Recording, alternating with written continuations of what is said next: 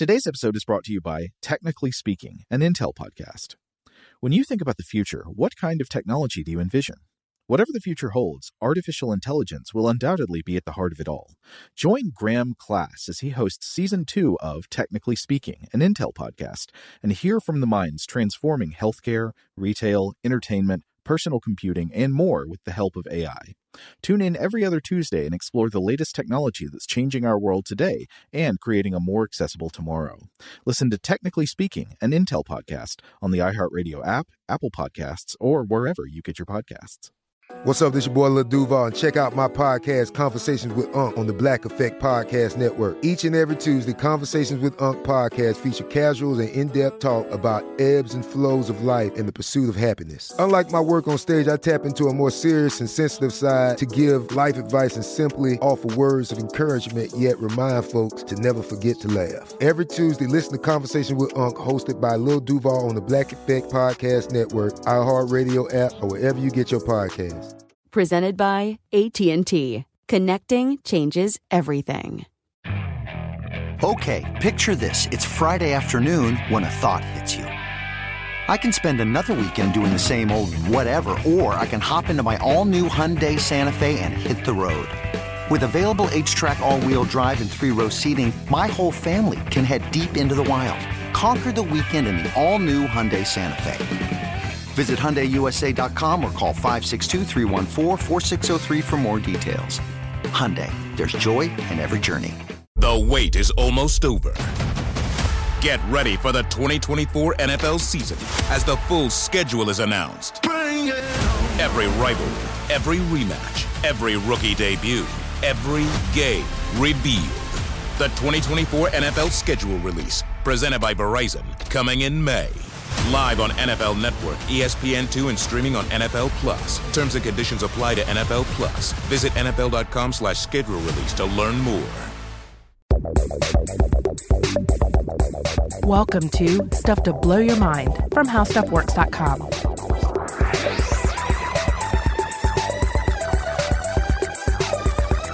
Hey, welcome to Stuff to Blow Your Mind. My name is Robert Lamb. And I'm Joe McCormick. And today I want to start off by telling a short story.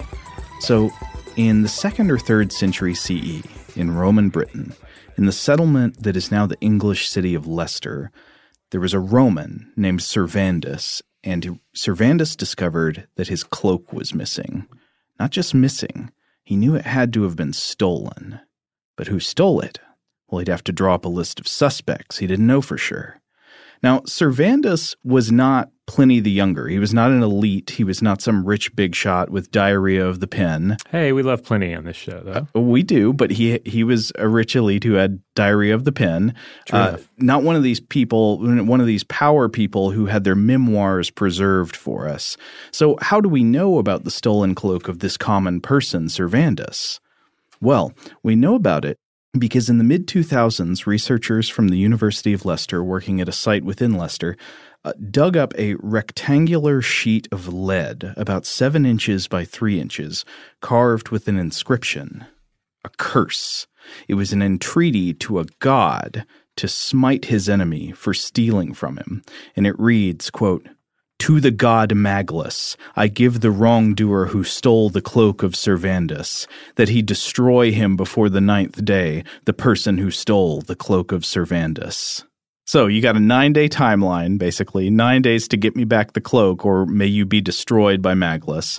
And then Servandus uh, helpfully supplies Maglus, which may, uh, I think it's been speculated, be a Celtic word meaning prince. Often names of gods or things that are just a word for prince or king, like Baal or Moloch.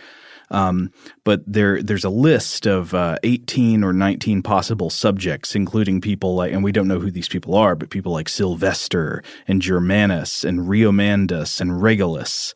So, who are these guys? No idea, but Servandus was comfortable condemning them to the talons of Maglus with this curse. Now I know some of you are probably wondering, well, who stole the cloak? Uh, who you know who is the the thief here? My question is, was this a nice cloak? was it just was is that the thing? Was it just really nice, or is he just very spiteful over its uh, its loss? Well, it could be those things, or it could be that Servandus was very poor and Yeah. could only afford one cloak, and you know that that a cloak was a significant possession to him, and so stealing a cloak from Servandus in second or third century Roman Britain might be like stealing your car. Now he has time and energy to put into this whole curse business, though. I'm I'm assuming there's a fee associated with that. Well, that's a good point, and we'll come back to that in a minute. Yes, you raise good questions. So today, obviously, we're going to be talking about curses. And Robert, I don't know about you, but I love curse movies. I think like witches curse movies are really fun. They're one of my favorite genres of horror. Like a witch puts a curse on somebody and you got to figure out what to do. So in this case, you're talking about films where, where the protagonist is cursed and has to work their way out of the curse. Yeah. Now there's a variation on this that I don't like at all, which is like the uh, the thinner model, which I don't even want to get into the details of. But that, that is just like an unusually reprehensible movie or story in general. Putting that kind of thing aside, where like the person cursed really deserved it.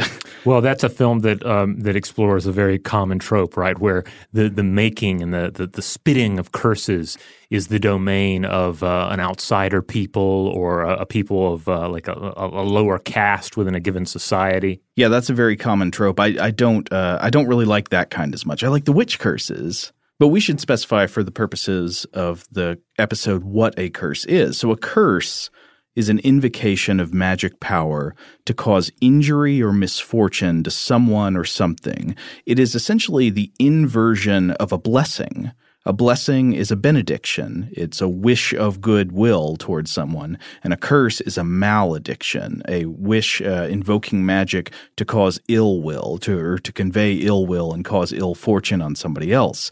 Uh, other names would be like Schadenzauber, black magic, binding, cutting off. It's using supernatural power to hurt someone.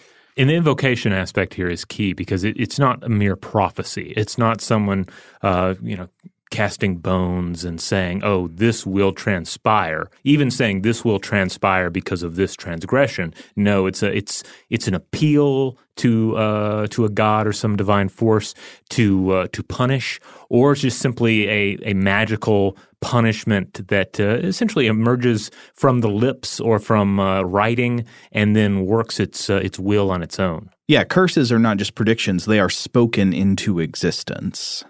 Now, curses are often unleashed by the gods in our, our myth and our fiction, cursed uh, placed upon individuals or groups of individuals. One thinks of, say, the curse of Eve, uh, the mark of Cain, uh, the uh, various individuals that have uh, been cursed in other uh, fictions, the curse of Inachus, dire words becoming dire realities. And as one would expect, right, when the words are rolling off the lips of a god, all a god needs to do is speak, right, and things start happening.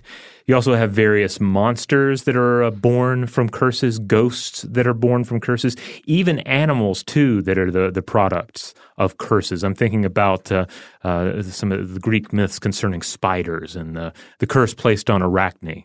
Um, Pumpkinhead's a curse. Pumpkinhead's a curse. Uh, the werewolf is often uh, a curse as well. Uh-huh. so we, we have a number of different possibilities. I kind of forgotten about Pumpkinhead, uh, exactly how Pumpkinhead worked in the horror movie. It was a witch's curse. Yeah, a guy he he wants revenge on some teenage motorbikers, so he goes to a witch to cast a curse on them. Not a great film, but it does have some great monster effects.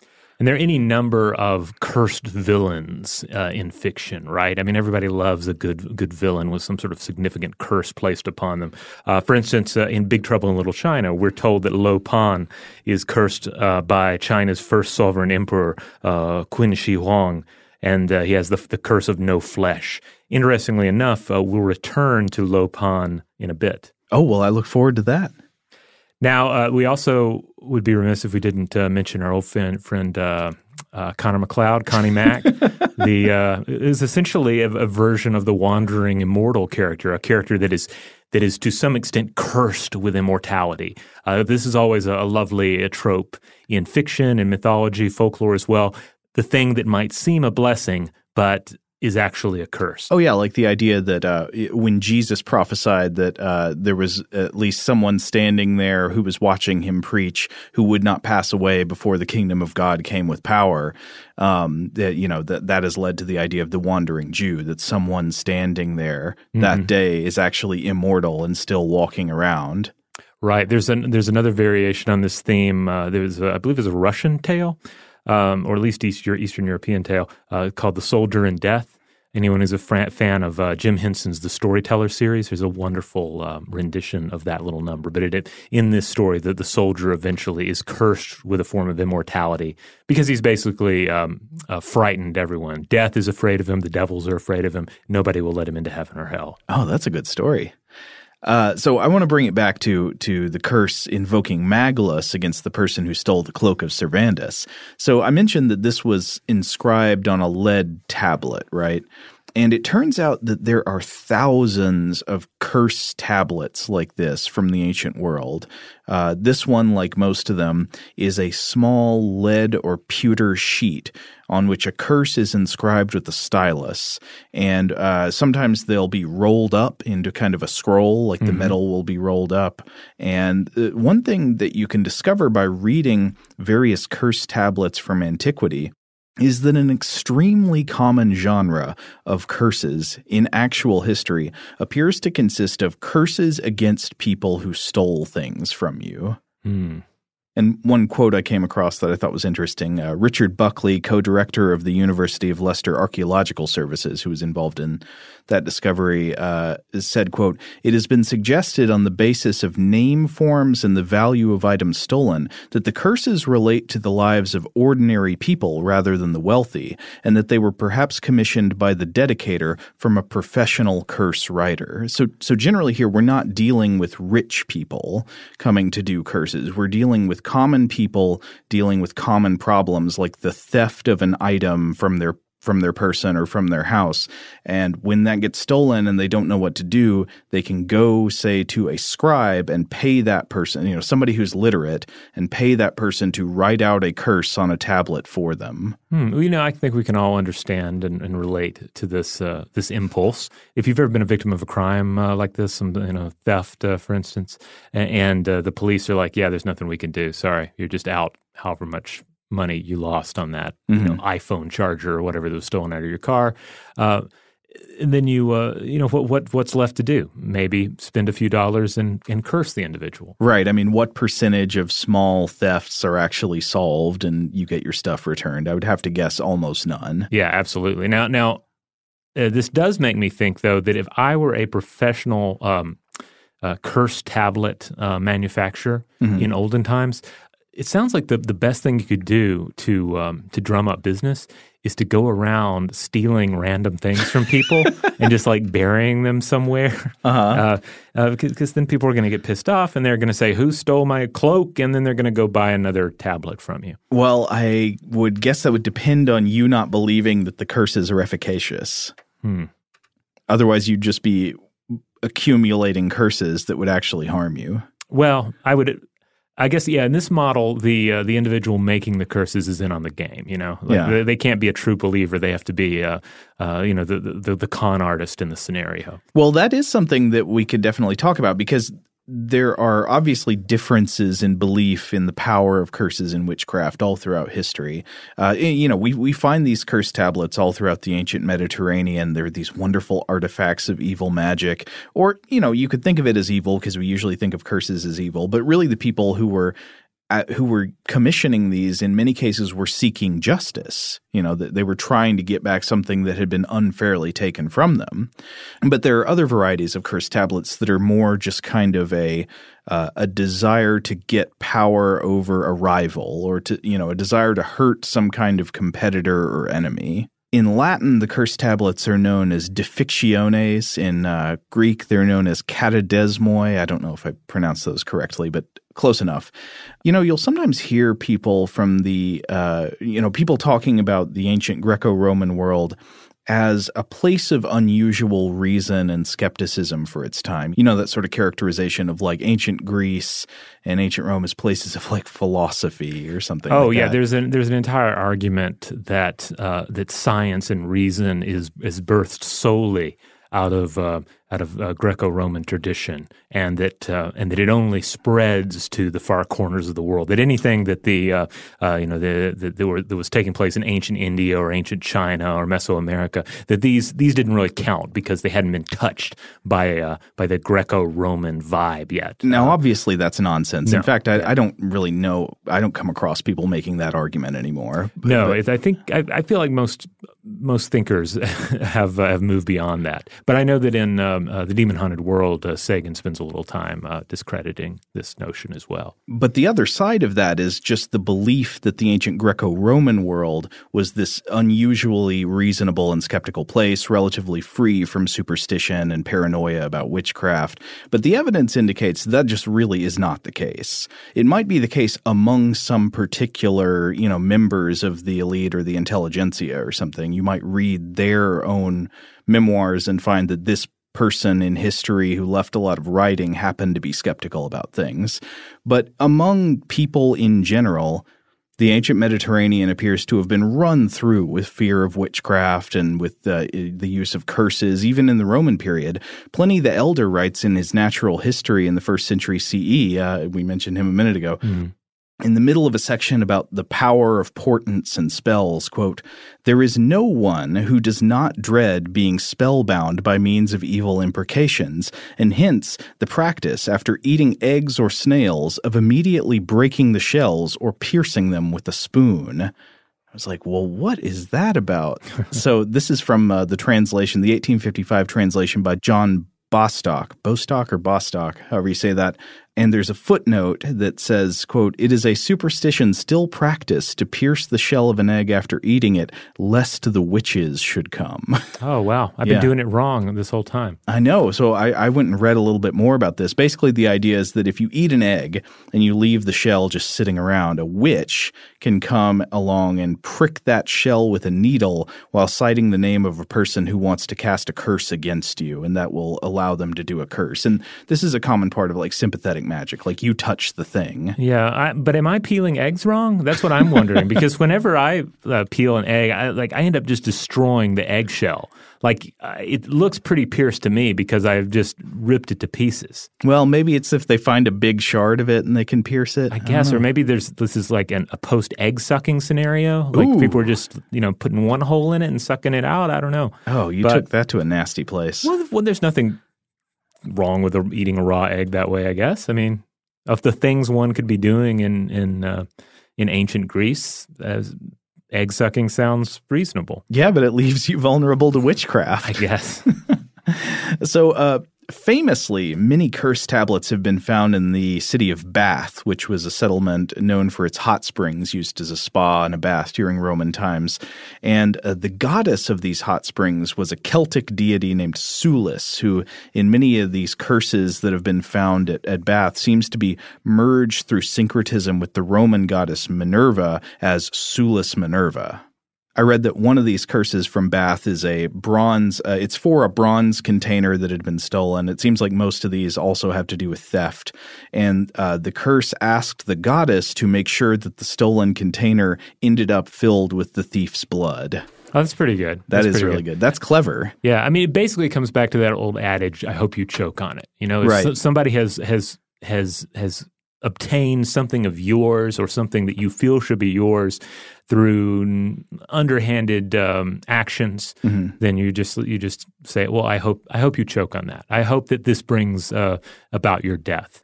And we just kind of we kind of throw that one out, but that is essentially a, a, a curse, even if we, we say it uh, you know kind of flippantly or comedically. It's the unspoken part of you can have it. Yeah. You know, when you can have it, just meaning like, and something bad's going to happen to you. Yeah, this thing is this is cursed now anyway. I don't want it. But then again, a lot of these curses demand the, the the return of the item. They say like if you don't return the item, say you know in nine days, may he be destroyed by the ninth day, or something like that.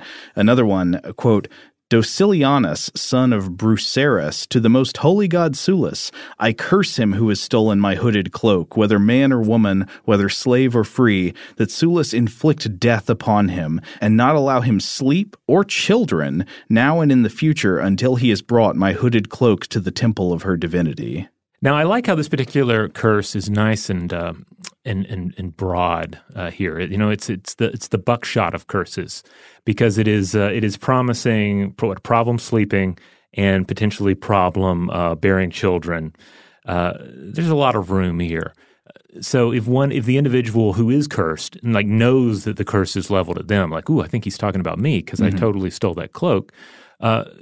Uh, chances are they might encounter a situation where, oh man, I'm having a little trouble sleeping, or I'm or or uh, or I'm having trouble conceiving. Maybe it was that curse. Well, yeah, you, in in the secular interpretation, you're trying to get the victim's mind working against them, and we can talk about that more later when we discuss like the psychological and scientific aspects of cursing. But uh, but you're also probably believing in real magic power and thinking, yeah, something bad's going to happen to this person. That's true. We we do have to come back time and time again to the idea that we're we're dealing with people more often the, the common people here who do not have anything approaching a scientific understanding of the world. They right. have magical explanations for how the world works, and therefore that worldview is open to magical manipulation.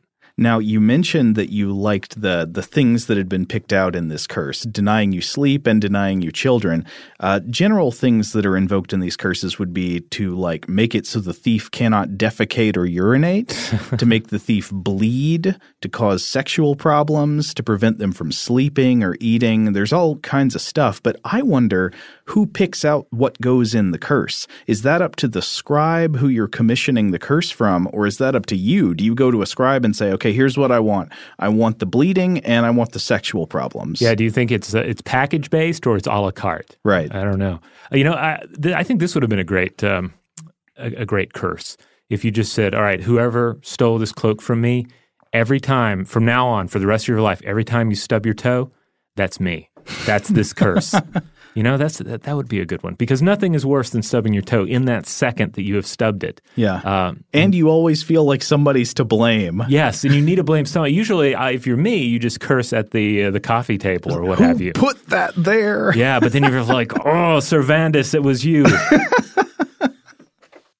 So uh, these tablets are actually they're more than just sort of a magical curiosity. Uh, l- the tablets of Bath and many others have actually proven useful in helping experts understand the common vernacular language of, say, Roman Britain in the second to fourth century.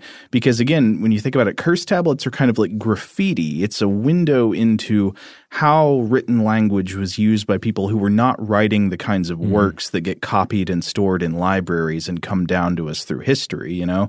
Like nowadays, I assume future historians will probably get to know what it was like when the average English speaker in the United States 2017 used written English because they can see it all over the internet.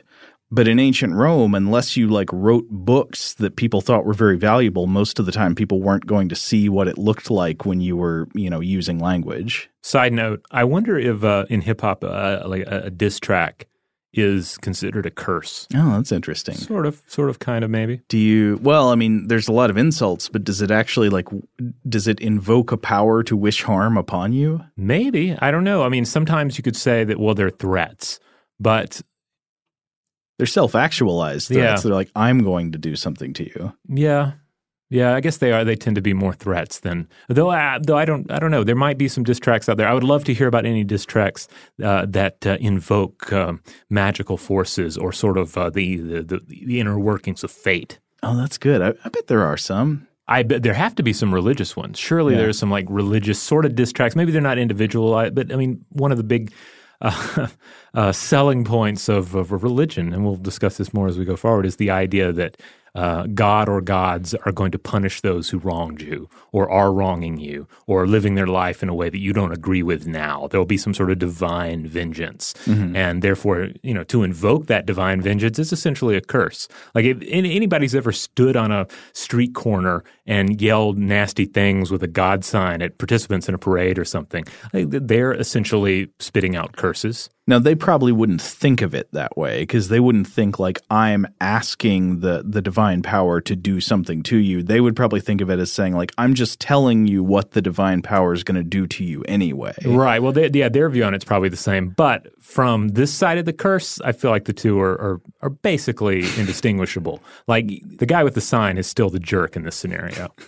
Agreed. Now, we have been talking about how often curses are used sort of after the fact to get back at somebody who wronged you, usually somebody who stole something from you. Mm-hmm. But there's another way you could use an anti theft curse, which would be a curse employed preemptively against thieves. So I want to talk about medieval anti-theft curses in monastic libraries. Uh, l- last year, the British Library put up this awesome blog post by a medieval st- studies scholar named Clarck Drieshen, uh, highlighting medieval books in their collection that contained curses. So, for example, an early 14th century copy of a 13th century Middle Dutch encyclopedia and bestiary called The Flower of Nature by Jacob van Maerlant. Uh, it has its own little checkout ledger within the book, you know, like you a library book, you'd right. put the card mm-hmm. in.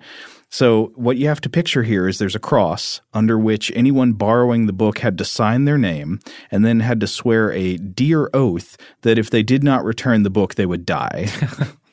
and uh, there's there's one name at least there. It's a midwife named Absterix Heifmöder who signed the oath. So, we, we hope Absterix brought the book back. There's also a 14th century commentary on the harmony of the Gospels inscribed with a printer's note saying, Anyone who steals this book will receive, quote, death from evil things. May the thief of this book die. So instead of a sticker that says this book belongs to blank, you have the, uh, the, I mean, the curse. It's essentially the same thing. It's mm-hmm. that sticker, but it's like this book belongs to blank, and if you are not blank, you will die. Right, and it, but you know we're we're getting into a, an area here where we're talking about books that were tremendously valuable in some oh, cases, yeah. and uh, and also probably had a bit of the uh, a bit of magic to them. You know, uh, this reminds me of the episode uh, that I did with Christian a while back about books that were attributed magical properties, uh, in large part based just be- because of the like the power of writing, like the ideas that were contained within it made it special. Oh yeah, the author of this blog post actually points out that while some of the curses seem like overkill, I'm going to mention a couple more in a minute that are really overkill. um, for what's deserving of a simple book thief, in context, it makes more sense because of what you're talking about. Like we would today consider stealing a book to be a pretty minor petty crime, like shoplifting or something. But this was before the printing press, when books were extremely labor intensive to produce and to copy. And often, if you lost a copy of the book, you weren't just out a lot of monetary value. It might have been something that you can't get another copy of. And now add to that exactly what you're saying. Maybe this book has important information about how to interpret the Bible that you consider important to saving your eternal soul. This is a book of extremely important magical significance in a way. So, uh, for a medieval Christian monk, stealing or damaging someone else's religious literature was this extremely costly and perhaps even dangerous thing to do to them. Yeah, you were you're stealing from the pool of collected knowledge. Yeah. Now, a couple of other great uh, book curses. One was this book that belonged to the Church of St. Aldate in the Gloucester States. Quote, This book is of St. Aldate. He that takes this book shall be hauled by the neck. By by by who? Who's who's, who's, doing the hauling? Well, presumably by Christ himself. Also, later in the book, a curse is attributed directly to the mouth of Jesus Christ, and the the curse is: "This book belongs to the Church of Saint Aldate. This book is one, and Christ's curse is another. He that takes the one takes the other. Amen." A couple more. There's a 12th century manuscript known as the Arnstein Bible. It's owned by the Abbey of St. Mary and St. Nicholas in what's now Germany. Uh, here, here is the inscription, quote, a book of Saints Mary and Nicholas of Arnstein. If anyone steals it, may he die, may he be roasted in a frying pan, may the falling sickness and fever attack him, and may he be rotated and hanged. Amen. I think the rotated is on the wheel, yeah. and the falling sickness, I think they're saying that's supposed to be epilepsy these are odd prayers. I, yeah. haven't really heard "Amen" thrown on uh, anything this, uh, uh, you know, overtly ghastly in a while. Well, it makes me think about the version of "Amen" that's like when someone in church yells that out after so, after the preacher says something that they agree with. Mm-hmm. You know, the preacher has said something you agree with, you yell "Amen." This is like the person writing the curse being like, "That was a good curse. I agree with it." I don't know. Maybe that's not the best reading. One more. How about a mid 15th century book belonging to the Benedictine monastery of St. Albans? It was loaned to monks studying in Oxford. Quote, This book is given in use to the brothers of Oxford by John Whethamstede, father of the flock of the proto martyr of the English. If anyone secretly tears this inscription or removes it, may he feel Judas's noose or forks. And I think that's referring to like being either pitchforks or maybe being impaled on forked trees. But then there are other more spiritual curses. Like some of them say, you know, if you steal this book, your name will be deleted from the book of life. It's essentially excommunicating you or sending you to hell. I wonder if that was thought to be binding, or uh, you know, to what extent too were some of these kind of jokes? If they were, if these books were going to be uh, checked out and read by other monks, I mean, is there a certain tongue-in-cheek uh, vibe going on here? Oh, I wonder. That could be the case. I mean, you can see something like that today. It's like the sign that says, uh, "So you know, employee parking only. All offenders' cars will be crushed and melted." Mm-hmm.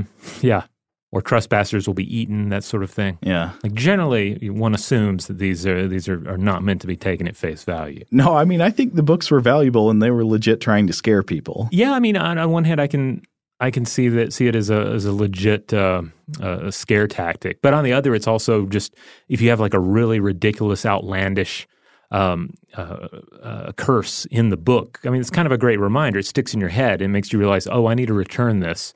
I don't need to just let this sit uh, on my, corner of the the study uh, or what have you. Uh, I, I, don't need to let it gather dust in the scriptorium. I need to re- uh, return it. That's a very good point. I mean, I think we can return to that again when we discuss the the psychological impact of curses. But yeah, a curse sticks in the mind in a way that a general sort of moral injunction might not. You know, mm-hmm. just telling somebody you need to return books you've borrowed Yes. Th- that's easy to forget. Saying people who don't return books they've borrowed will be roasted and rotated and hanged. Yes. Uh, you know, you might not believe that, but you're more likely to remember that. Mm-hmm. Now, we've been talking about warning curses here with library books. It essentially says a curse will happen to you if you do this thing. One of the obvious examples I can think of this, which may be a real curse or maybe sort of a myth about a myth, um, would be would be the idea of tomb curses, like the curse of the pharaohs. You know, do not enter here, or ye shall be cursed. Maybe we can address that when we come back from a break. Yes, and I need to add that if you skip over the ad, you will be cursed.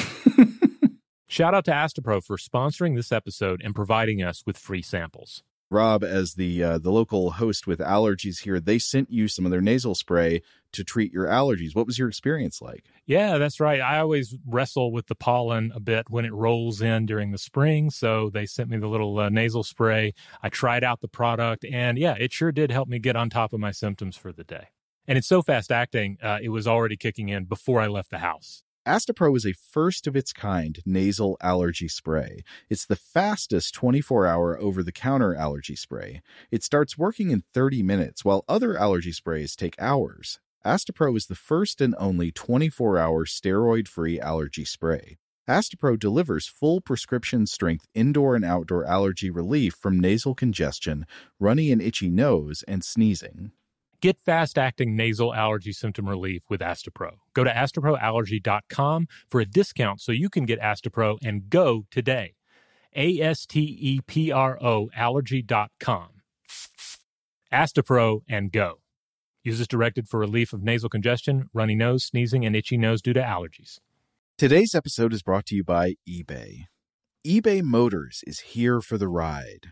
Remember when you first saw the potential? And then, through some elbow grease, fresh installs, and a whole lot of love, you transformed a 100,000 miles and a body full of rust into a drive that's all your own. Look to your left, look to your right. It's official. No one's got a ride like this. There's nothing else that sounds like, feels like, or looks like the set of wheels in your garage. With over 122 million parts, you can make sure your number one ride or die stays running smoothly so there's no limit to how far you can take it. Brake kits, turbochargers, engines, exhaust kits, roof racks, LED headlights, bumpers, whatever your baby needs, eBay Motors has it. And with eBay Guaranteed Fit, it's guaranteed to fit your ride the first time, every time, or your money back. Plus, at these prices, well, you're burning rubber, not cash.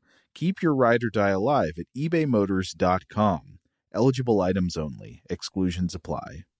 Today's episode is brought to you by Technically Speaking, an Intel podcast. When you think about the future, what kind of technology do you envision? Whatever the future holds, artificial intelligence will undoubtedly be at the heart of it all. Join Graham Class as he hosts season two of Technically Speaking, an Intel podcast from Ruby Studio in partnership with Intel. Explore the future of technology that's rapidly evolving our world today with the help of AI. There's still so much work and research needed to fully understand the power and potential of AI, and Intel is at the forefront of implementing AI in revolutionary technology that's changing the world we live in for the better. In each episode, Graham interviews the minds transforming medicine and healthcare, retail, entertainment, personal computing, and more while pioneering new uses for AI in these spaces. Tune in every other Tuesday and explore the latest technology that's changing our world today and creating a more accessible tomorrow. Listen to Technically Speaking, an Intel podcast on the iHeartRadio app, Apple Podcasts, or wherever you get your podcasts.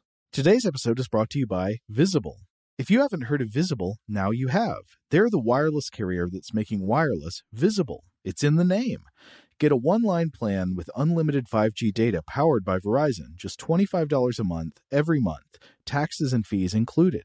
Having a one line plan means you only need you to save. No estranged roommates, exes, cousins twice removed, or AI powered humanoid robots needed. And because $25 a month really means $25 a month, you can call, text, stream, whatever, as much as you want without worrying about getting dinged at the end of the month. No hidden fees, no surprises. No, really. It's like the old saying goes you can't judge a book by its cover, but you can judge a company by its name. So spread the word. Tell all your friends there's a wireless company out there with transparency in their name, and they're called Visible. Start saving on wireless today at visible.com. Monthly rate on the Visible plan for data management practices and additional terms, visit visible.com. All right, we're back. Now, Robert, can you tell me about tomb curses? Is the curse of the pharaohs real? Well, if you watch enough movies, it seems like it is, right? I mean, uh-huh. it's it's it's a, become a tremendously fun trope in so many different uh, uh, pictures that we watch, uh, fiction that we read. Um, you can't really mention curses at all without summoning thoughts of the, the curse of the pharaohs, the curse of the mummy, etc. Um, so, for, for, starters, we should point out that yes, you will find curses and things like curses in ancient Egyptian magic. In setting sail for the afterlife, the dead had to be prepared with spells to counter curses in the, the realms beyond death. And pyramids and tombs also sometimes engage security features. Nothing like you'd find in an Indiana Jones movie, really, but certainly sturdy doors and sometimes false burial chambers as well. Uh, but really, you can encounter only a very few written warnings in tombs. And from what I've uh, read, you find them protecting the graves of common people as well as, as pharaohs. But again, very, very few cases. And they tended to promise punishment in the afterlife for things like stolen bricks. Don't steal bricks from this tomb or you will get it. Or in one case, there was a threat of crocodile attacks in the living world. Whoa. Should you mess with the tomb? That's a good one. But this idea of the of the mummy's curse this is largely a product of Victorian England and the popular writings of uh, one uh, individual in particular, uh, Marie Corelli, who was a novelist and mystic of the time. Um, again, we're getting back to the idea of of just like spiritual ideas, uh, you know, unscientific ideas that are popular with people at the time. And certainly, uh, Victorian England, we're dealing with. There's a lot of spiritualism going on, right? Mm-hmm. Uh, and so that is the that that is the the environment from which this emerges. So uh, Corelli, she quoted a quote unquote rare book, uh, which uh, she said stated that uh, quote the most dire punishment follows any rash intruder into a sealed tomb. Divers secret poisons enclosed in boxes in such wise that they who touch them shall not know how they come to suffer. Oh, secret poison, huh? Yeah, so then it sounds good, right? You know, the idea that there's going to be secret poison, some or some sort of magical effect that's going to uh, punish anyone who who dares, uh, you know, break open a tomb. Well, tomb desecration is uh, is widely, you know, one of the most prohibited things in many ancient law codes and stuff. Mm-hmm. Like I, I, know it's clear, as you mentioned, that the ancient Egyptians were very invested in preventing tomb desecration. You're just saying that, like. Uh, achieving that by writing a curse on the tomb was not especially common that Right. we know of. Also worth noting, they they universally failed at it, uh, at Yeah. least in the long term, Uh, but also sometimes in the short term. Uh, we've we've discussed this before on the podcast that you'll you'll have uh, and not not only in Egyptian traditions but in other traditions as well. It's pretty common to find evidence of tombs having been uh, broken into, raided, uh, pilfered, uh, w- like within a lifetime of their construction. Right. Right. It wasn't just modern people Right. going through uh, ancient Egyptian tombs. That being said, nobody robs an ancient tomb quite like uh, like a Victorian era uh, Western explorer. Uh-huh. So, uh, as a science journalist Jo Marchant explains in their uh, Ian magazine article, "The Mummy's Curse," um, the Corelli here was was kind of ground zero for all of this curse nonsense. So she, uh, at the time, she admonished George Herbert, the the fifth Earl of Carnarvon, for his uh, involvement in an archaeological dig in Egypt, in particular the the tomb of Tutankhamun. And uh, and then an interesting thing happened. Herbert died from a mosquito-borne illness in a Cairo hotel Okay. or one assumes it was a mosquito-borne illness because it, he was bitten by a mosquito and then grew ill and died. So, okay. But so he's a guy involved in in excavating the tomb and he dies of some illness. right. And so the stories begin to spin out from there. The, the- from there, the idea going around that uh, that British archaeologist Howard Carter, who is also a part of this particular. Um, uh, endeavor that he discovered a tablet warning death to tomb raiders and that he quickly hid it away, buried it in the sand to keep the workers from seeing it. Now, as uh, as Marchant uh, explores, you you had skeptics of the day saying that this was clearly all baloney, uh, but this was again in the midst of a spiritualist boom. Uh, so you had famous minds, including the likes of Sir Arthur Conan Doyle, uh, who was definitely susceptible to um, to this line of thinking. Uh, he he he ends up uh, uh, you know jumping in when people say, well, look, if there's a curse, why didn't Carter die from the curse too? Why did only one of the two uh, principals on this dig die from the curse? And uh, Sir Arthur Conan Doyle's response was uh, apparently, quote, one might as well say that because bulldogs do not bite everybody, therefore bulldogs do not exist. Which is such a ludicrous uh, counter argument. Like this is the kind of counter argument one expects to find on, um, you know, in, in talk radio nowadays, or Yeah. on, uh, you know, po- political commentating on certain channels. I disagree. Incredibly tight logic. It's exactly parallel. Well, you can guess what followed, right? Anybody with the slightest connection to Herbert uh, was looped into the curse if they happened to die. And if they didn't die, well, you just ignored that, right? You only focus. Uh, this is this is key to any kind of supernatural thinking, right? You only you only focus on uh, the, the bits of information that back up your supernatural premise. Uh, now, one of the things that we have to acknowledge here is that everybody from this scenario is dead now. So, if you want to, you could say, yeah, well, the curse must have worked because now nobody is alive who who, who was originally in on the, the cracking of this tomb. Time, the ultimate enforcer of all curses. Right. I mean, in a way, it's it's perfectly safe uh, to to cast a curse because everybody will die, and or something bad is liable to happen to everybody involved.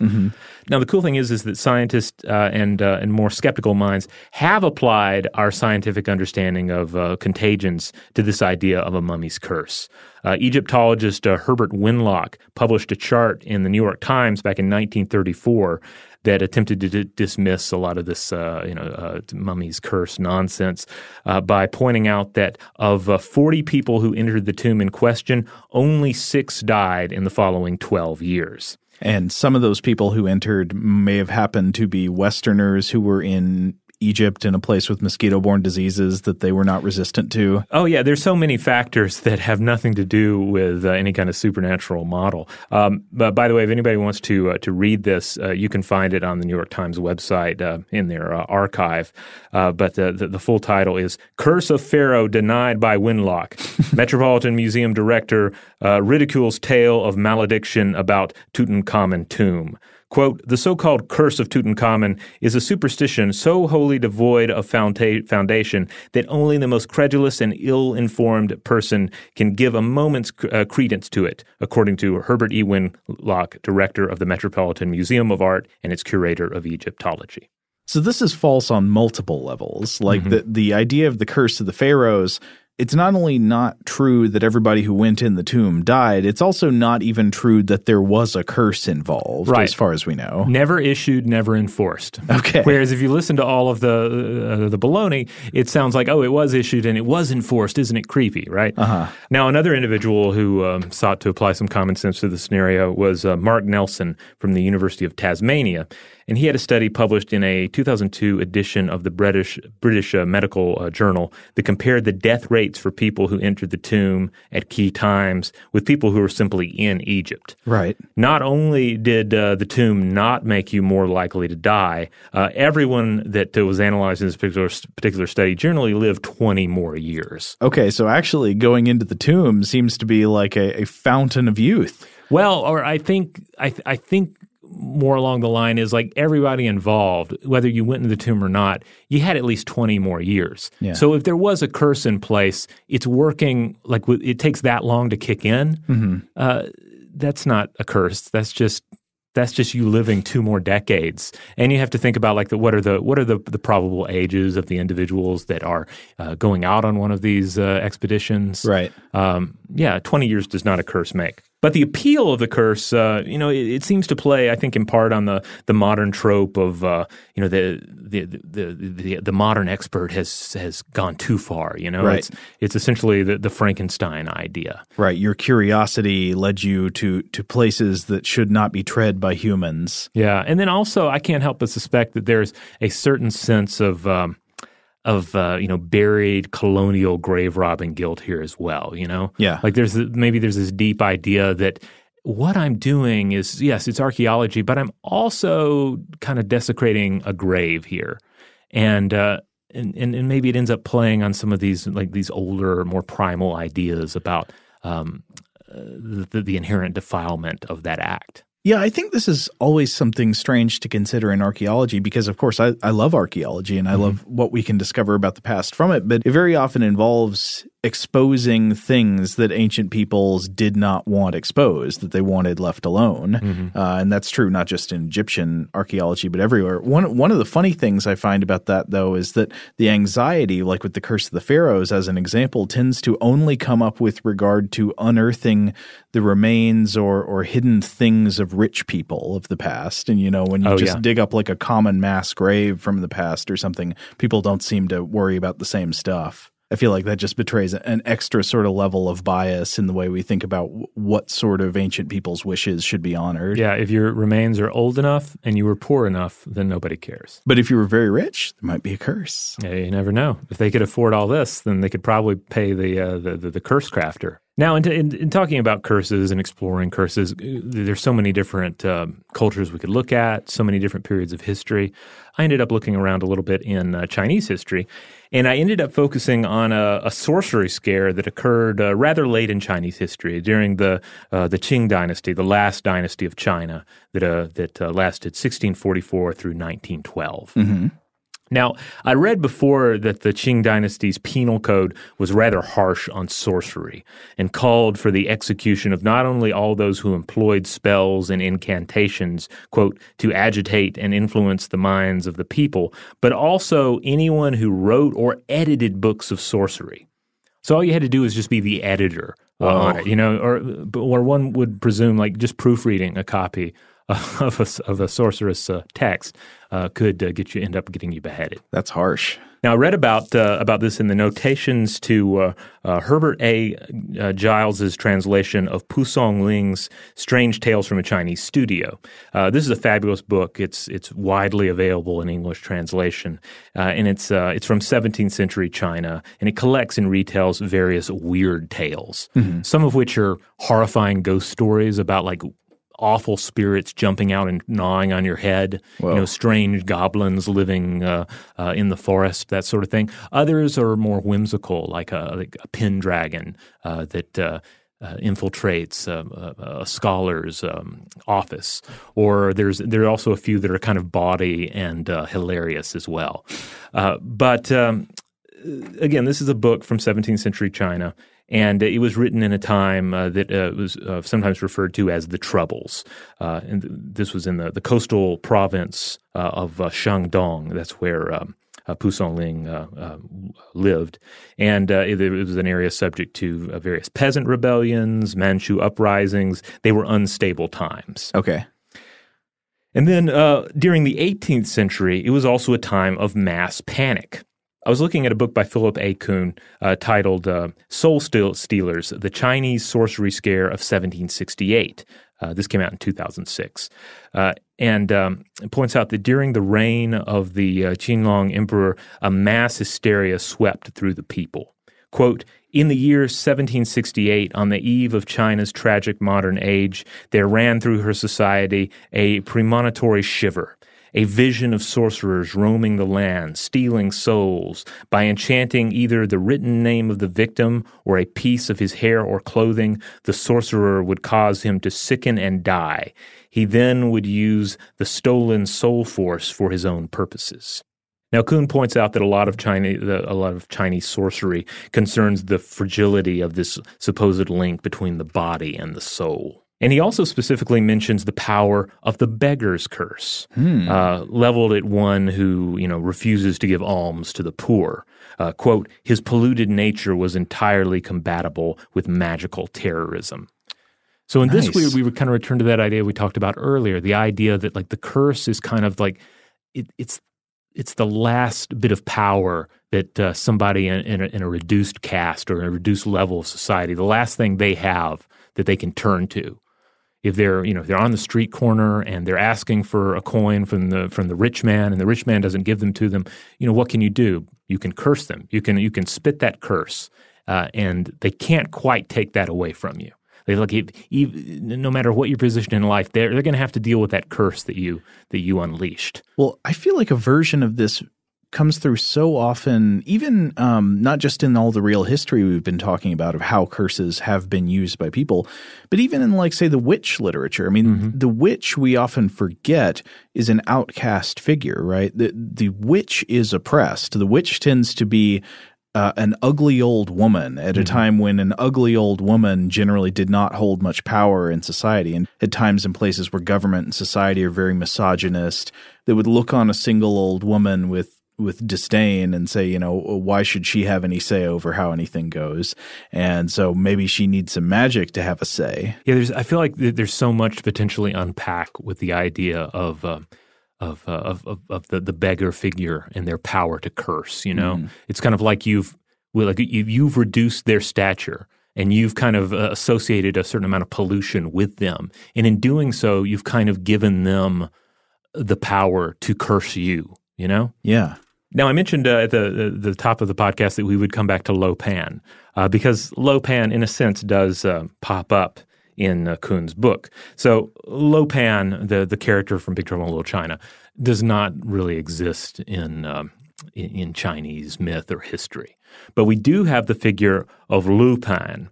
Um, and he and uh, he does come up in this particular book. Uh, Lu Pan being the mystic figure, uh, an inventor, Chinese god of carpentry.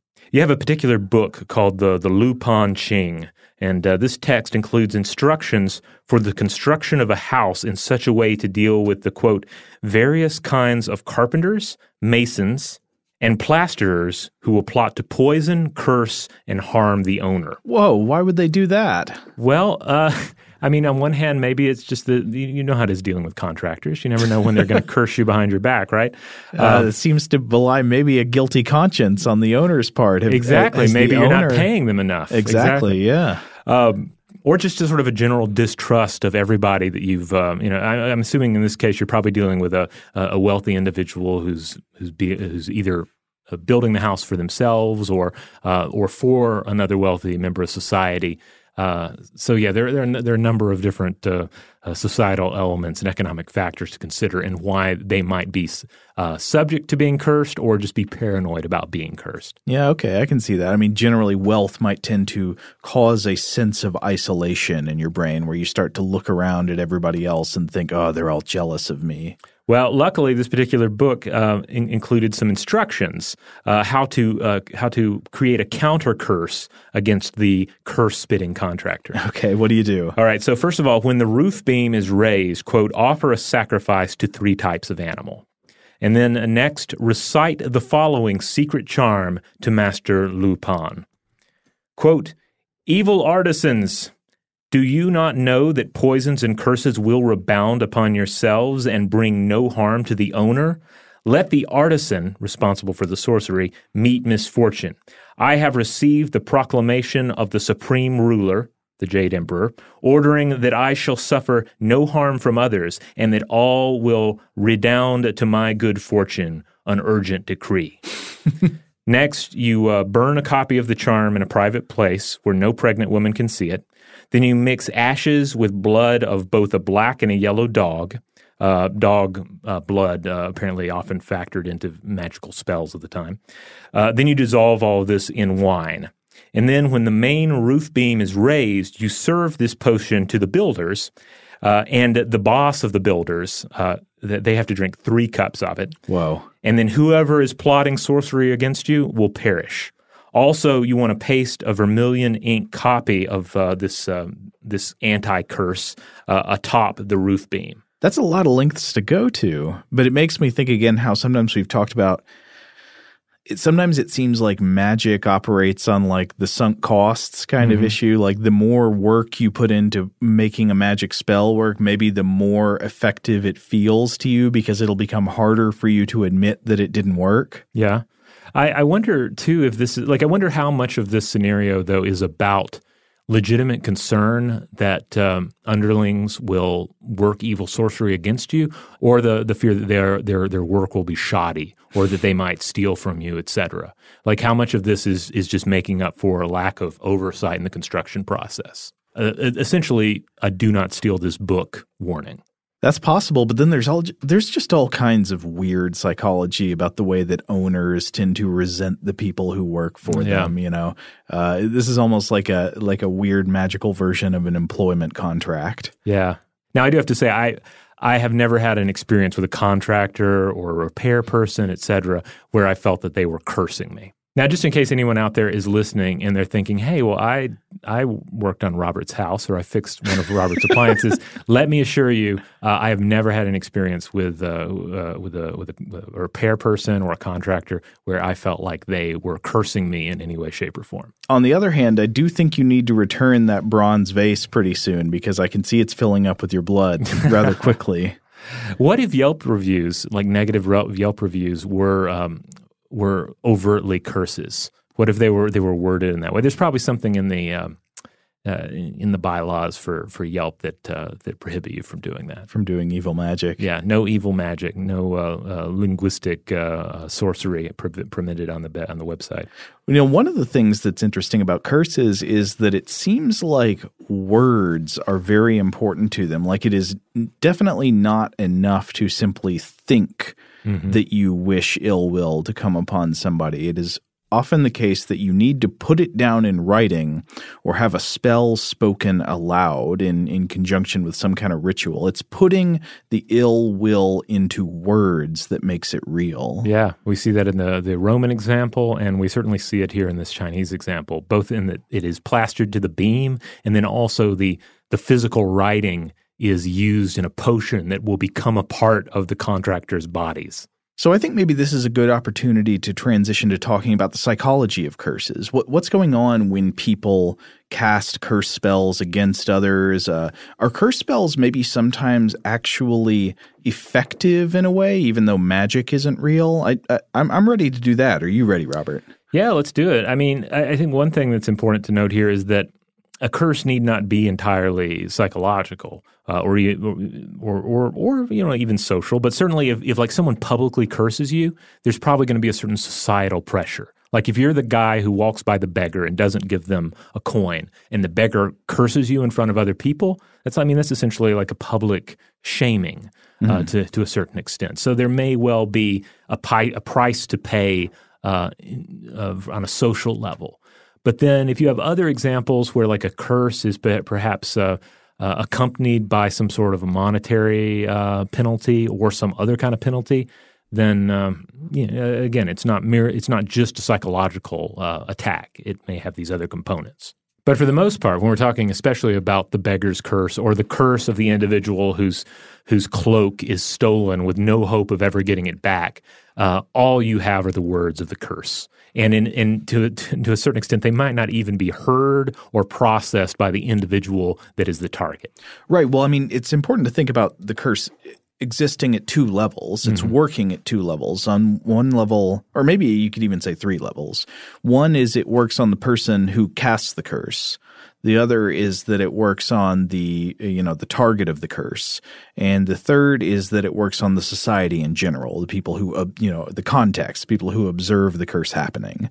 Um, now, to focus first on the idea of the the target of the curse, like you have had a curse put on you, are there ways that that might actually be effective that you might think that you are actually suffering from a curse even though there's no magic and i think quite clearly the answer to that is yes mm-hmm. you know there, there's a lot of psychological power um, like the I, I guess we should talk about the nocebo effect yeah, yeah, we've we've talked about this on the show before in the past. Uh, there was an episode from I think 2011 about placebos, and mm-hmm. then we of course ended up talking about nocebos, which is in in the same way that a curse is the kind of the opposite of a prayer mm-hmm. uh, or a or a blessing. Uh, the nocebo effect is the the dark reflection of the placebo effect. Exactly. So we're all very aware of the placebo effect now, right? So mm-hmm. the human body responds favorably sometimes to treatments that don't actually chemically do anything to you. Say you've got pain in your shoulder, and I give you a pill and tell you it's a painkiller, even though the pill contains no medicine whatsoever. Many people will report that their symptoms are being healed. And sometimes the expectation of benefit leads people to have a greater chance of improvement over the baseline from all kinds of negative conditions.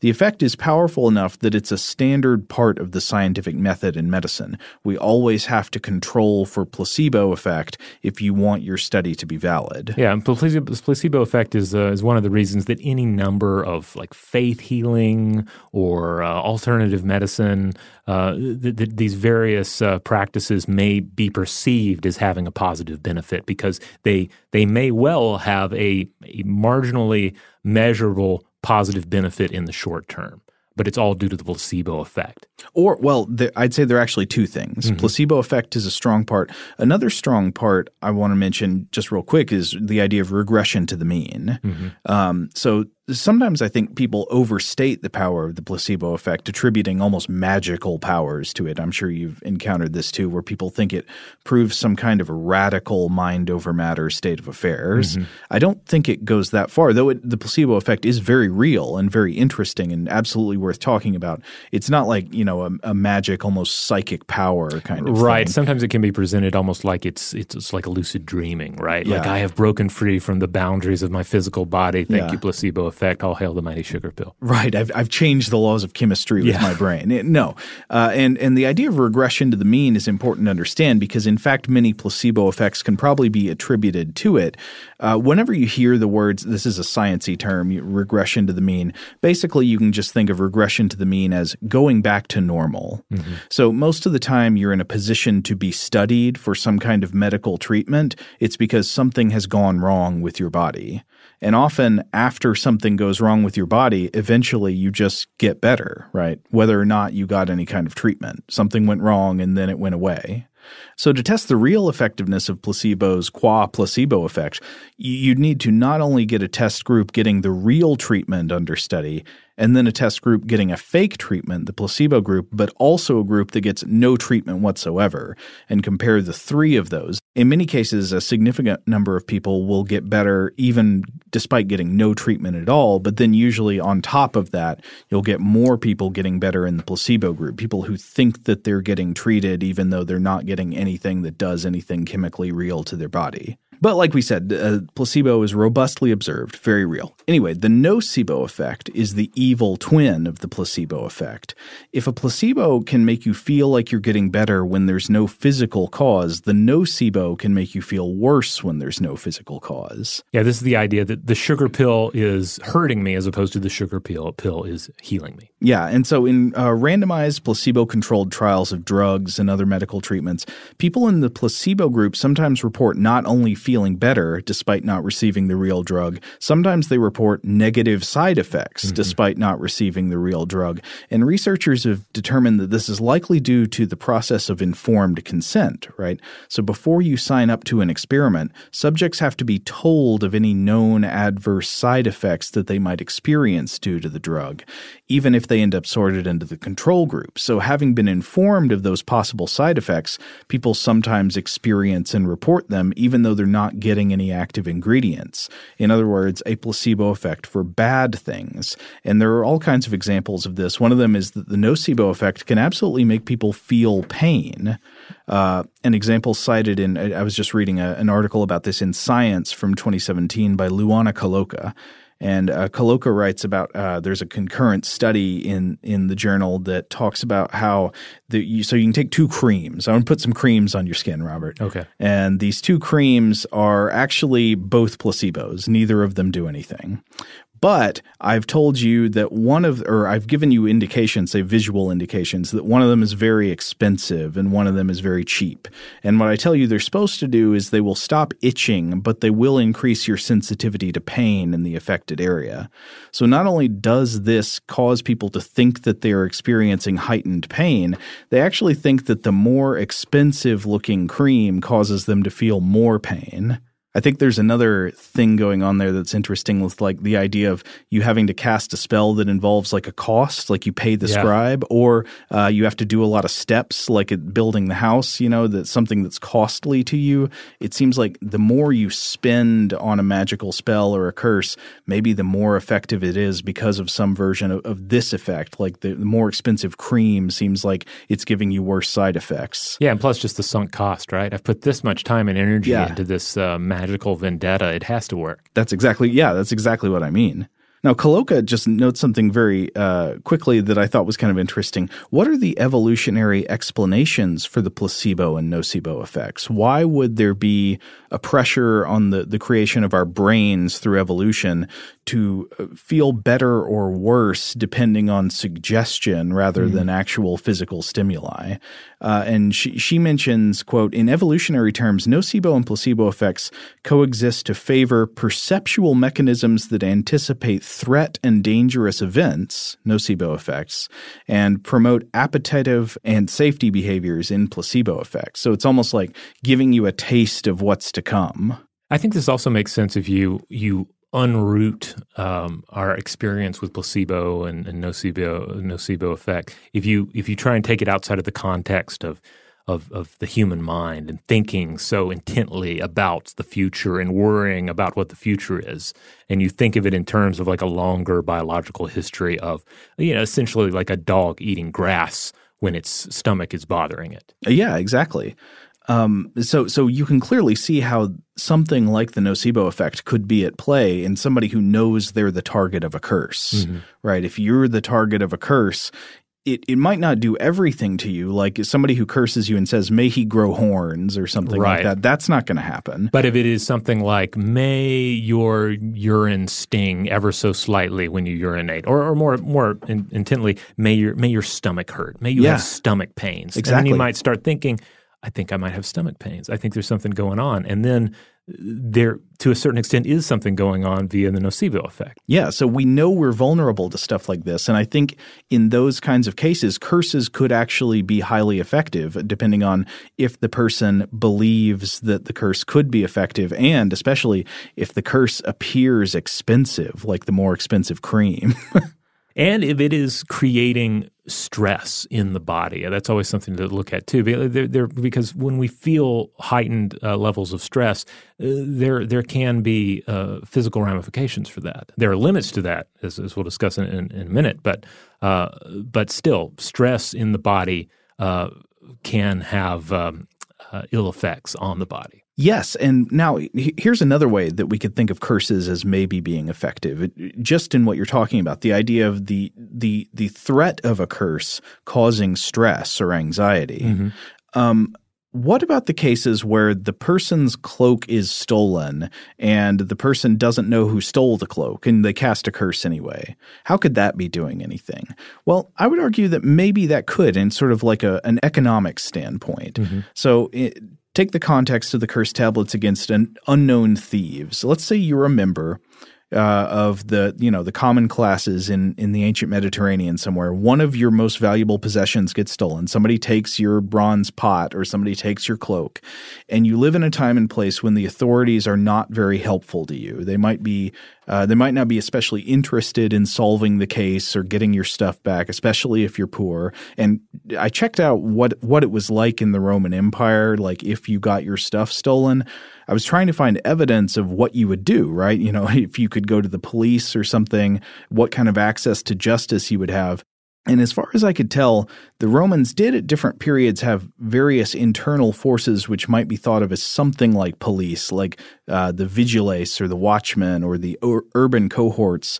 But I've not found any evidence that these forces would actually help common people in solving petty crimes. Maybe they did in some cases, but I've not found anything about that. It seems more like they were oriented toward heavy jobs like firefighting or putting down riots or violent gangs or mobs. It's almost more like an uh, you know, a, a, domestic military force or something. It is just so difficult for the modern listener to imagine this world you're describing, Jeff. no, I mean, uh, there are many. Yeah, exactly. I mean, a lot of people do not have access to any kind of police force that could give them justice on a small scale. Mm-hmm and even if you're privileged enough to like have access to a police force who's going to take down a report about you getting your cloak stolen or something like that, they're probably not going to be able to get it back for you. Yeah, a lot of times that written report is about as useful as a written curse you might pay for. That's uh, a good point. Your, your tax dollars are paying for that written curse, I suppose. So the state can't help you. You don't really have the power to take matters into your own hands, especially if you're not sure who the culprit is. So what can you do about your stolen cloak? Well, you go to the temple and you pay a scribe to write out a curse tablet for you. It's not actually magic, but imagine if enough people do this and believe in the power of the curses to find and inflict pain on the culprits, I wonder if it might actually discourage thieves from preying on the powerless to begin with, right? If you're surrounded by these curse tablets nailed up everywhere, they're giving you all these reminders that if I steal something from somebody, I might get a curse cast against me, and that would be really bad. Then I wouldn't be able to defecate, or, you know, I'd bleed into a pot or have sexual problems or something that might prevent me from stealing somebody's cloak to begin with. Know, this this almost makes me want to devote an episode to to figuring out like what uh, you know what sort of mindset the career uh, cloak thief or career criminal might have had then in ancient times. Were they perhaps okay with being cursed? Were they to some degree, or even a large degree, uh, did they see through the baloney of the curse mm-hmm. and like realize this is just a bunch of people who are angry because I'm really good at stealing cloaks, uh, but so far I can still urinate, so I'm in the clear?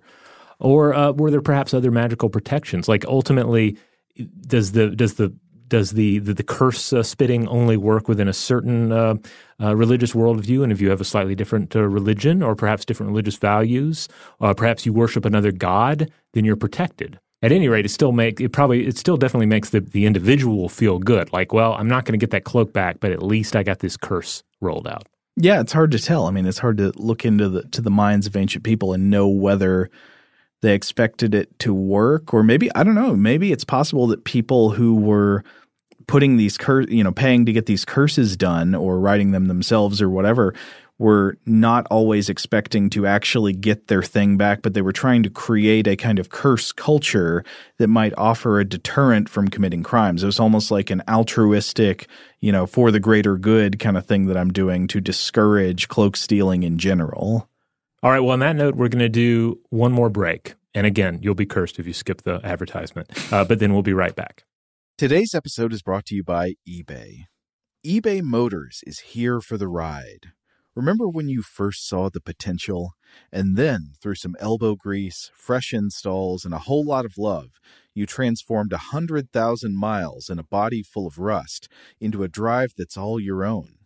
Look to your left, look to your right. It's official. No one's got a ride like this. There's nothing else that sounds like, feels like, or looks like the set of wheels in your garage. With over 122 million parts, you can make sure your number one ride or die stays running smoothly so there's no limit to how far you can take it.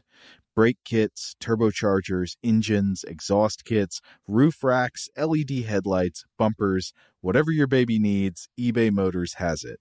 And with eBay Guaranteed Fit, it's guaranteed to fit your ride the first time, every time, or your money back. Plus, at these prices, well, you're burning rubber, not cash. Keep your ride or die alive at ebaymotors.com. Eligible items only, exclusions apply. Today's episode is brought to you by Technically Speaking, an Intel podcast. When you think about the future, what kind of technology do you envision? Whatever the future holds, artificial intelligence will undoubtedly be at the heart of it all.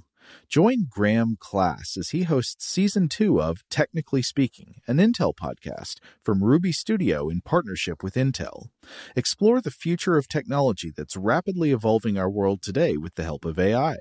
There's still so much work and research needed to fully understand the power and potential of AI, and Intel is at the forefront of implementing AI in revolutionary technology that's changing the world we live in for the better. In each episode, Graham interviews the minds transforming medicine and healthcare, retail, entertainment, personal computing, and more while pioneering new uses for AI in these spaces.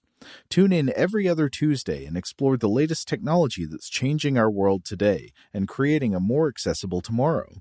Listen to Technically Speaking, an Intel podcast on the iHeartRadio app, Apple Podcasts, or wherever you get your podcasts. Today's episode is brought to you by Visible. If you haven't heard of Visible, now you have. They're the wireless carrier that's making wireless visible. It's in the name. Get a one line plan with unlimited 5G data powered by Verizon, just $25 a month, every month, taxes and fees included. Having a one line plan means you only need you to save. No estranged roommates, exes, cousins twice removed, or AI powered humanoid robots needed. And because $25 a month really means $25 a month, you can call, text, stream, whatever, as much as you want without worrying about getting dinged at the end of the month. No hidden fees, no surprises. No, really. It's like the old saying goes you can't judge a book by its cover, but you can judge a company by its name. So spread the word. Tell all your friends there's a wireless company out there with transparency in their name, and they're called Visible. Start saving on wireless today at visible.com. Monthly rate on the Visible plan for data management practices and additional terms, visit visible.com. The wait is almost over. Get ready for the 2024 NFL season as the full schedule is announced. Every rivalry, every rematch, every rookie debut, every game revealed. The 2024 NFL schedule release, presented by Verizon, coming in May. Live on NFL Network, ESPN2, and streaming on NFL Plus. Terms and conditions apply to NFL Plus. Visit NFL.com slash schedule release to learn more. All right, we're back. So, we've been talking about the ways that curses, even though they're not magic, might be effective in one way or another. They might be effective against the target of the curse th- via the nocebo effect. Mm-hmm. They might be effective on the society in general via some kind of uh, magic belief system in a deterrent, or that would create a deterrent from committing crimes or something. Um, then I wonder how they work on the self. One quick idea I had, I, I don't have a whole lot to say about this, but just a thought is I wonder if sometimes a curse could be a psychological self manipulation technique, like a way to persuade yourself to fully turn against someone you previously had some kind of relationship. Uh, probably not with the curses against like unknown enemies, you know, whoever took mm-hmm. my cloak. But when you're cursing somebody you know, it almost reminds me of, um, you know, sometimes you see people like in movies and stuff like they go through a breakup or something and while they're going through the breakup they just suddenly say lots of really mean hurtful things to the person they're breaking up with. And obviously you, you know you see that. So you know that happens sometimes in reality. That's that's based off people's experiences. And I, I wonder if people do stuff like that to help themselves enforce a clean break. It's like you know, like once I say something like this, I've crossed the line, and now this person is quote dead to me, or you know th- that you're not going to go back and rekindle the relationship. Perhaps, but then also these curses feel so formal that it feels like it would be easier to take back a formal curse than something that is uh, uh, that is you know that, that, you just say in a moment of uh, of anger. You know, those things that you can truly never unsay. Hmm. Yeah, I wonder, but I wonder also if putting it into words written down is a way of trying to make it like uh, untake backable from you know like if somebody's written it on a lead sheet and then nailed it up somewhere you you can't say like i take it back. Now it's external to you. You've made the the curse and your your that person is dead to me sentiment sort of public and unalterable. I don't know. People take down crazy uh, facebook uh, and twitter uh, posts every day. Though i guess sometimes you have you can say my account was hacked. Sorry that right. curse was not really uh, intended for everybody but I mean, there are a lot of ways that I think modern behaviors, like you're talking about, could be considered equivalent to curses. I mean, putting aside people who would still practice some form of witchcraft and like literally think they're enacting evil magic against somebody else. Uh, th- there are other like modern equivalents of curses, I think. Yeah, I mean, just to go back to social media, I think we've probably all seen examples of someone pointing out some wrongdoing and saying, uh, in varying degrees of viciousness saying like i hope something bad happens to you because of this. Yeah. But then also you see the the opposite of that sometimes where someone is going out of their way to to either not make a curse or even to a certain extent kind of bless mm-hmm. the perpetrator. Uh, you know where someone says like hey whoever it was who mugged me uh, the other day uh, I, I, hope I hope you find the help that you need. You know that that sort of uh, statement, which can be a very positive statement to make. And you see someone make a statement like that, and you, you are like, yeah, this is a person who had every right to curse the individual who wronged them, but they did not, and there's something noble in that. Yeah. But it's kind of playing upon the same energy of the curse. It is in the it is in the tradition of the curse, uh, even if it is um, uh, if it is a you know significant improvement. Yeah, I can see that. And of course, I mean, we should not ignore that modern religions that are widely practiced do have things that are I don't know, maybe not exactly like the, you know, curse tablets or something, but are in some form like invoking of supernatural authority against someone. Oh yeah, I mean, you can still find yourself excommunicated in uh, any number of, uh, of, of faiths and denominations where you're essentially kicked out of the religion and uh, any uh, rewards that might await you in the afterlife are therefore denied you. And uh, time was when you could uh, you could essentially uh, perform this on an entire nation. Uh, what a, a, writ of uh, interdict, I believe. Yeah, I think. well, I, I, just looked up. Pope Innocent III issued an interdict against Norway. It's just like Norwegians, you're out. You're Sorry, on the outside. Curse on all of you until presumably you you know work things out. Um, and there are forms of uh, excommunication in other religions as well. Um, in um, in Islamic traditions, there is takfir, which is a contentious uh, uh, declaration that an individual is a non-believer. That uh, is sometimes compared to excommunication, uh, and uh, there was a, a, practice of caste excommunication in medieval India, and in Judaism there is herem, which is supposedly similar as well. Now, if you turn on evangelical television programming in the United States, or if you've had the opportunity to watch any of it um, uh, in the last uh, few decades, you've probably seen a lot of prayer activity, and um, and as well as sometimes something that could definitely be considered a curse, right? So if you're praying to God to invoke uh, religious texts. Uh, you know, to spit doom at someone in particular, then you're, I think you're essentially talking about a curse. Again, it comes back to the idea of the, the protester with the sign. They may see it as them just invoking the rule or reminding everybody how God works. But when push comes to shove, how is that different, really? Well, yeah, I mean, it, from the from the third party's perspective, it looks a lot like a curse. The person might say, "No, no, no, no, I'm not making this happen. I'm just telling you how it is." But the victim or the target of this threat is probably going to perceive it essentially as being something like a curse, like I I cast down ill fortune upon you. Yeah, like so many so many different religions, like any religion that has a theology of hell essentially you have a um, a built-in revenge fantasy, and uh, and I think this plays into some of the psychology of the curse, issuing the curse, right?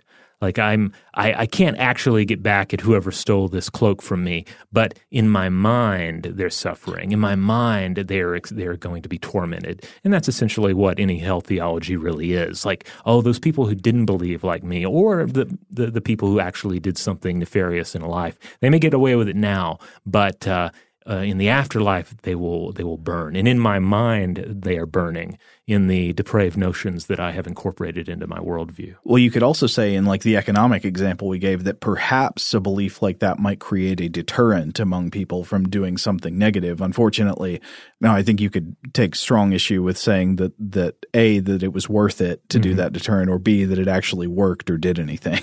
Yeah, and this we kind of get into the whole uh, you know, theological idea that uh, that if people are not uh, threatened with hell, they will just they won't they won't obey any law, right? Right. I, I don't put much stock in that. But for my money, especially in, in today's world, if anyone has any kind of um, uh, access to the uh, uh, to the marketplace of of religious ideas, like you you ultimately choose which version of a particular faith you're going to adhere to, and if you choose the one with the more elaborate uh, you know, all-inclusive uh, revenge fantasy, uh, then you are deciding like what curses you want to level against non-believers or um, people who have um, uh, who have sinned, etc. Yeah, it's sort of a curse by interpretation. Yeah.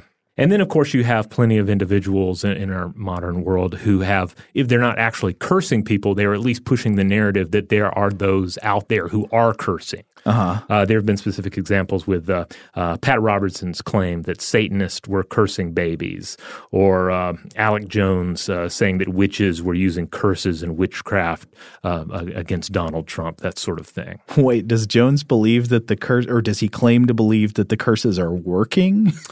I don't know. You'd have to ask uh, Alex Jones about that. Uh, but to pick up on what you're saying, a, a, curse can also serve as a, a form sort of of public shaming, right?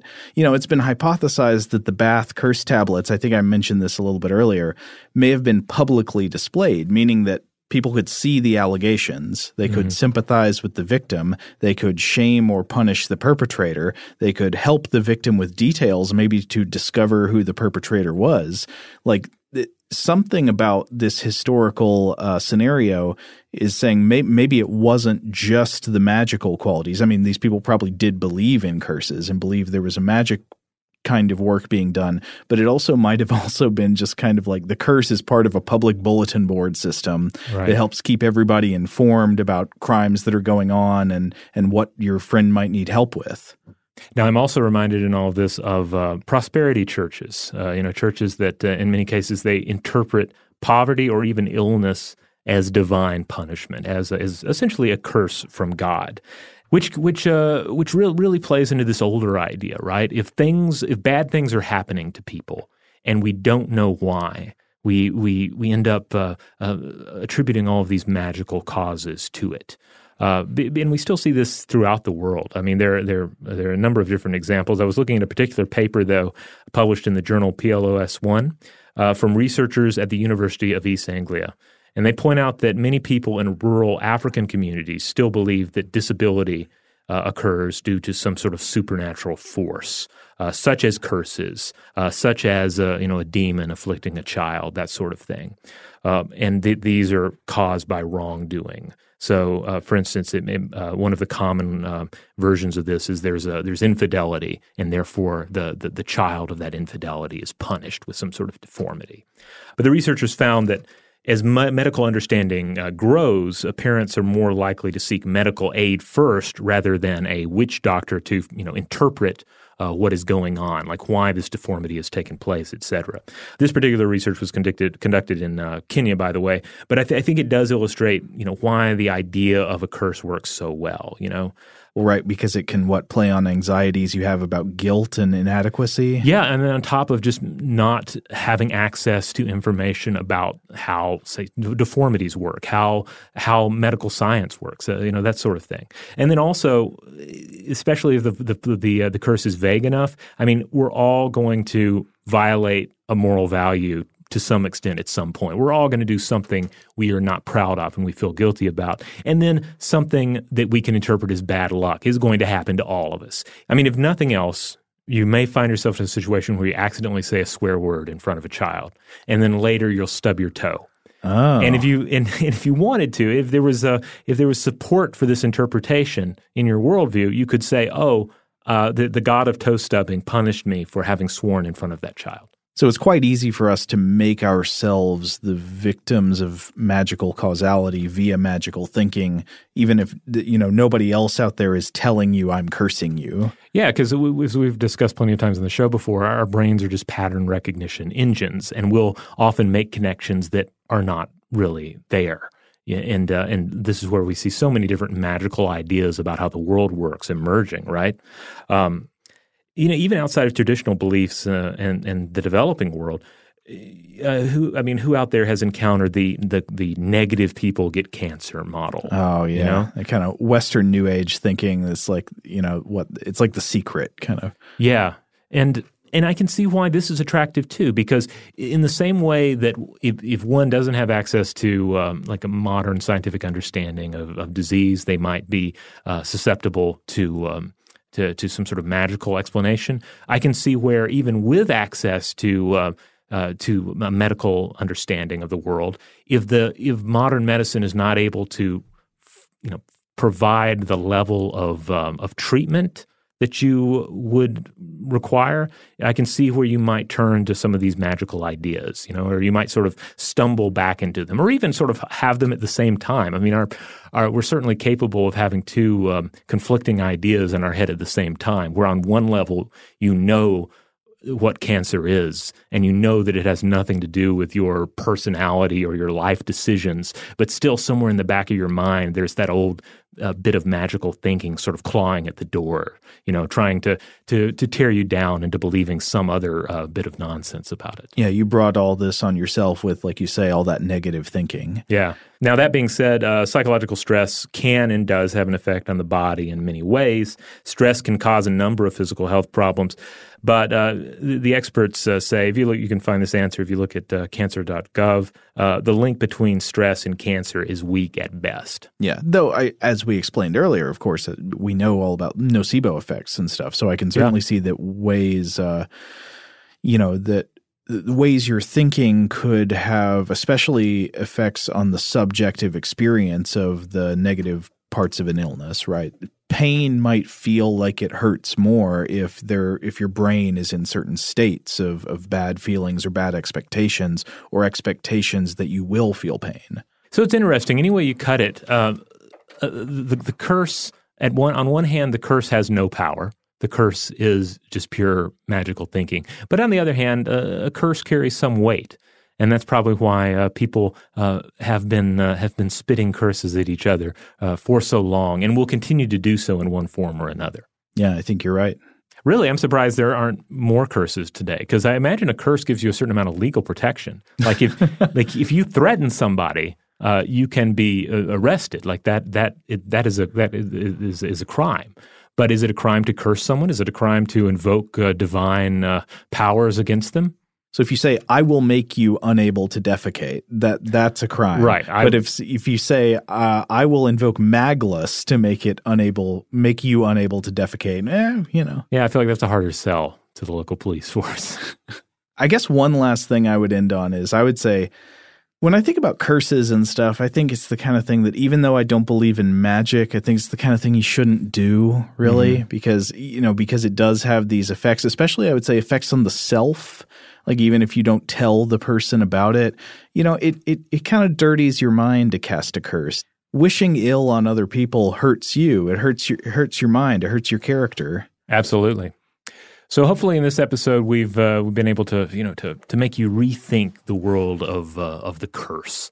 And heck, we didn't even get into the idea of cursed items and allegedly cursed items so much, but that's a whole other area that we could potentially explore in the future. Yeah. In the meantime, uh, you should check out our website, no curses at all to be found at stufftoblowyourmind.com. That's where you'll find all the podcast episodes, links out to our various social media accounts, uh, a button for our store at the top of the page where you can buy some cool uh, merchandise, shirts, stickers, etc. It's a great way to support the show. And if you want to support our show without spending any money at all, just simply go to wherever you get the podcast and rate and review us. Huge thanks, as always, to our excellent audio producers, Alex Williams and Tari Harrison.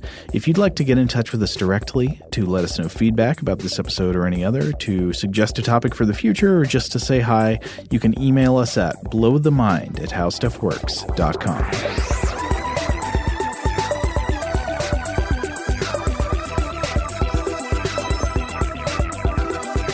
For more on this and thousands of other topics, visit howstuffworks.com.